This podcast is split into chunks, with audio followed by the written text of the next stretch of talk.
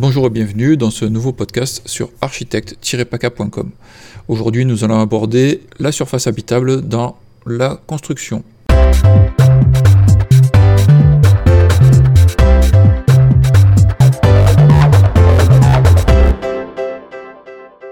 Calcul de la surface habitable. La surface habitable en 5 points clés. Donc euh, nous allons voir pourquoi calculer la surface habitable, comment se calcule la surface habitable en France, que dit la loi concernant la surface habitable? Comment vérifier votre surface habitable? Et en cas d'erreur, comment faire pour justifier de la bonne surface? Allez, let's go, c'est parti. Pourquoi calculer la surface habitable?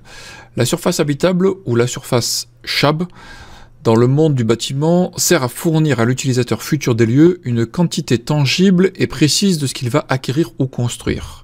Cette surface, dite habitable, fait partie euh, d'un large spectre de surfaces existantes en France. Nous n'aborderons pas ici tous les types de surfaces existantes dans la loi et la réglementation française, mais sachez qu'il existe de nombreuses surfaces différentes et certaines se recoupent ou se chevauchent. Vous avez très certainement entendu parler de la surface de plancher euh, de construction, de la RT, de la surface loi, loi Carès, pardon, etc., etc. Si ces surfaces sont si nombreuses, c'est qu'elles sont utilisées et appliquées dans différents contextes. Je vous précise cela afin que vous preniez conscience qu'il ne faut pas tout confondre. La surface habitable est un peu spécifique et nécessite quelques précisions, même si le calcul en lui-même est très très simple. Voyons à présent le point numéro 2. Alors, le calcul de la surface habitable. Comment procéder? Pour calculer la surface habitable d'un bien immobilier, vous devez suivre le mode de calcul suivant. Vous devez cumuler toutes les surfaces de chaque niveau dès que celles-ci sont closes et couvertes et ont une hauteur sous plafond supérieure ou égale à 1m80. C'est la base de départ du calcul de la surface habitable. Ensuite, il vous faut déduire les surfaces suivantes. Les garages, locaux exclusivement destinés au stationnement des véhicules et seulement donc destinés exclusivement, j'insiste, au stationnement des véhicules. Les caves et sous-sols ne bénéficiant pas du confort pouvant amener à changer l'affectation de ces pièces. Petite précision là-dessus, concernant les caves qui ont une fenêtre, qui pourraient éventuellement être modifiées, etc. Donc voilà, elles ne sont pas déduites. Les parties communes et dépendances externes dans un immeuble bénéficiant de plusieurs logements. Les terrasses et loggia si elles sont ouvertes, seulement si elles sont ouvertes. Les combles, si elles ne sont pas aménagées ou ne peuvent techniquement pas recevoir une pièce. Donc là aussi, une autre précision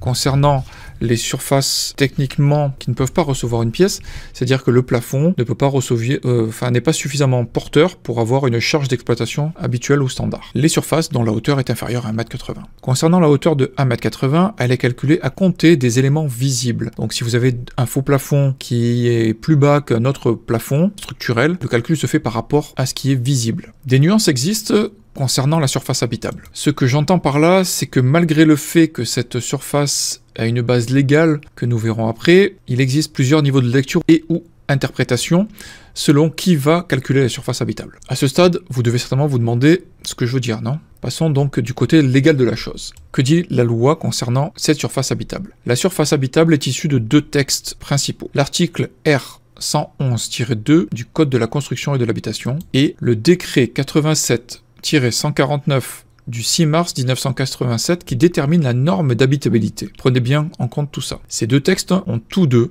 une portée importante car selon le cas, l'un prend le dessus sur l'autre. Commençons par lire ces deux articles. Donc l'article R111-2 du Code de la construction de l'habitation dit la surface et le volume d'un logement doivent être de 14 mètres carrés et de 33 mètres cubes au moins par habitant, prévu lors de l'établissement du programme de construction pour les quatre premiers habitants et de 10 mètres carrés et 23 mètres cubes au moins par habitant supplémentaire au-delà du quatrième. La surface habitable d'un logement est la surface de plancher construite après déduction des surfaces occupées par les murs, cloisons, marches et escaliers, gaines et embrasures, portes et fenêtres. Le volume habitable correspond au total des surfaces habitables ainsi définies multiplié par les hauteurs sous plafond, donc les, plafonds visibles. Il n'est pas tenu compte de la superficie des combles non aménagés, caves, sous-sol, remises, garages, terrasses, loggia, balcons, séchoirs extérieurs au logement, véranda, volume vitré, prévu dans l'article R111-10, les locaux communs et autres dépendances de logement, ni partie de locaux dont la hauteur est inférieure à 1m80.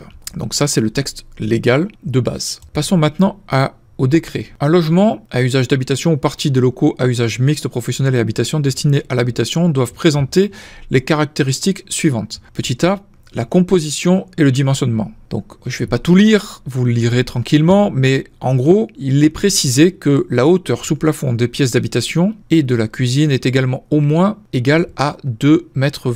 Donc c'est une des bases qui va définir aussi la hauteur. On voit quand même qu'il y a une dualité entre ce que dit l'article R111-2 et le décret 87-149 qui définit des différences entre les hauteurs. Donc l'un dit que 1m80 est suffisant, l'autre dit qu'il faut au moins 2m20.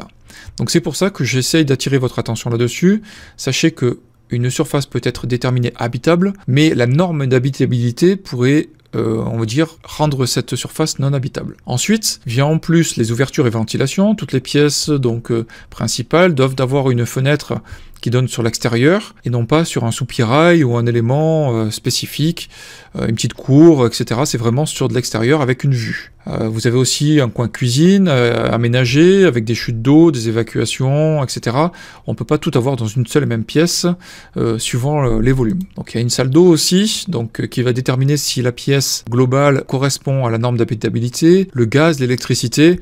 Donc vous prendrez le temps de, de lire tous ces, tous ces détails, mais sachez que réellement, euh, c'est important concernant la norme d'habitabilité. Donc les nouvelles installations électriques ou nouvelles installations de gaz, euh, l'eau, donc il y, a plusieurs informations par rapport à l'installation avec un débit suffisant, avec de la pression. Les murs et plafonds et locaux euh, ne présentent pas d'infiltration ni de remontée d'eau. il y a quand même donc une norme importante pour savoir si c'est une surface qui est dite habitable en fonction de la norme d'habitabilité. Après lecture de ces deux textes, l'on prend alors conscience que tout n'est pas si simple. Cependant, certains diront que la France aime à complexifier les choses pour rien. Effectivement, cela peut paraître le cas de temps en temps. Mais si Ceci est fait pour protéger les personnes dites non sachantes. Ces termes donnent une portée juridique importante car si vous n'êtes pas issu du métier de l'immobilier ou de la construction, vous êtes alors protégé. Cela est plutôt une bonne nouvelle. Abordons maintenant la vérification de la surface. Comment vérifier votre surface habitable Afin de vous permettre de vous assurer de payer la surface habitable réelle de votre logement, il va vous falloir vérifier certains points. Pour procéder correctement à un contrôle de votre surface habitable, il vous faut un relevé d'état des lieux précis, du temps, une calculatrice avec des piles. Rien de plus, rien de moins. Passons maintenant en cas d'erreur constatée. Donc si vous constatez une erreur, comment faire? Déjà, il vous faut définir dans quel cas vous êtes précisément. Car si vous êtes locataire ou propriétaire, les directions à prendre sont un petit peu différentes. Si vous êtes locataire, la meilleure des choses à faire est de contacter l'ADIL, de votre secteur ou l'ANIL, c'est-à-dire l'Agence nationale pour l'information sur le logement. Elle pourra vous accompagner sur ce, pour essayer de régler ce point concernant éventuellement les taxes que vous allez payer ou le, montant du loyer qui correspondrait à la taxe, euh, à la surface réelle. Donc si vous êtes propriétaire, vous pouvez également contacter l'ADIL, mais il est préférable par avance de faire mesurer votre bien par un professionnel habilité. Par exemple, un architecte. L'architecte pourra vous conseiller établir un état des lieux précis qui peut être utilisé comme preuve juridique. Lorsque vous missionnez l'architecte, notifiez-lui clairement la destination de relevé d'état des lieux que vous allez lui faire réaliser. Parce que comme ça, il prendra soin de prendre note et de vous préciser euh, bon nombre de choses qui seront utiles. Si vous constatez une erreur importante entre ce que vous payez aux impôts et ce, ce dont vous bénéficiez de surface habitable en réalité, vous pouvez demander un recalcul de vos taxes sur la base de ce relevé état des lieux précis. Vous pourrez ainsi faire des économies sur les prochaines années, parce que en fin de compte, euh, si vous payez une, taxe sur des surfaces que vous n'avez pas, c'est idiot. Donc j'espère que ces précisions euh, ont pu vous aider. N'hésitez pas donc à liker, à partager et à vous abonner à ma chaîne YouTube, je vous le rappelle. Posez-moi toutes vos questions euh, sous cette vidéo et cliquez sur le lien en commentaire pour accéder donc euh, et lire les réponses que j'aurais pu euh, fournir déjà sur le blog concernant la surface habitable. Je vous dis à très bientôt et merci.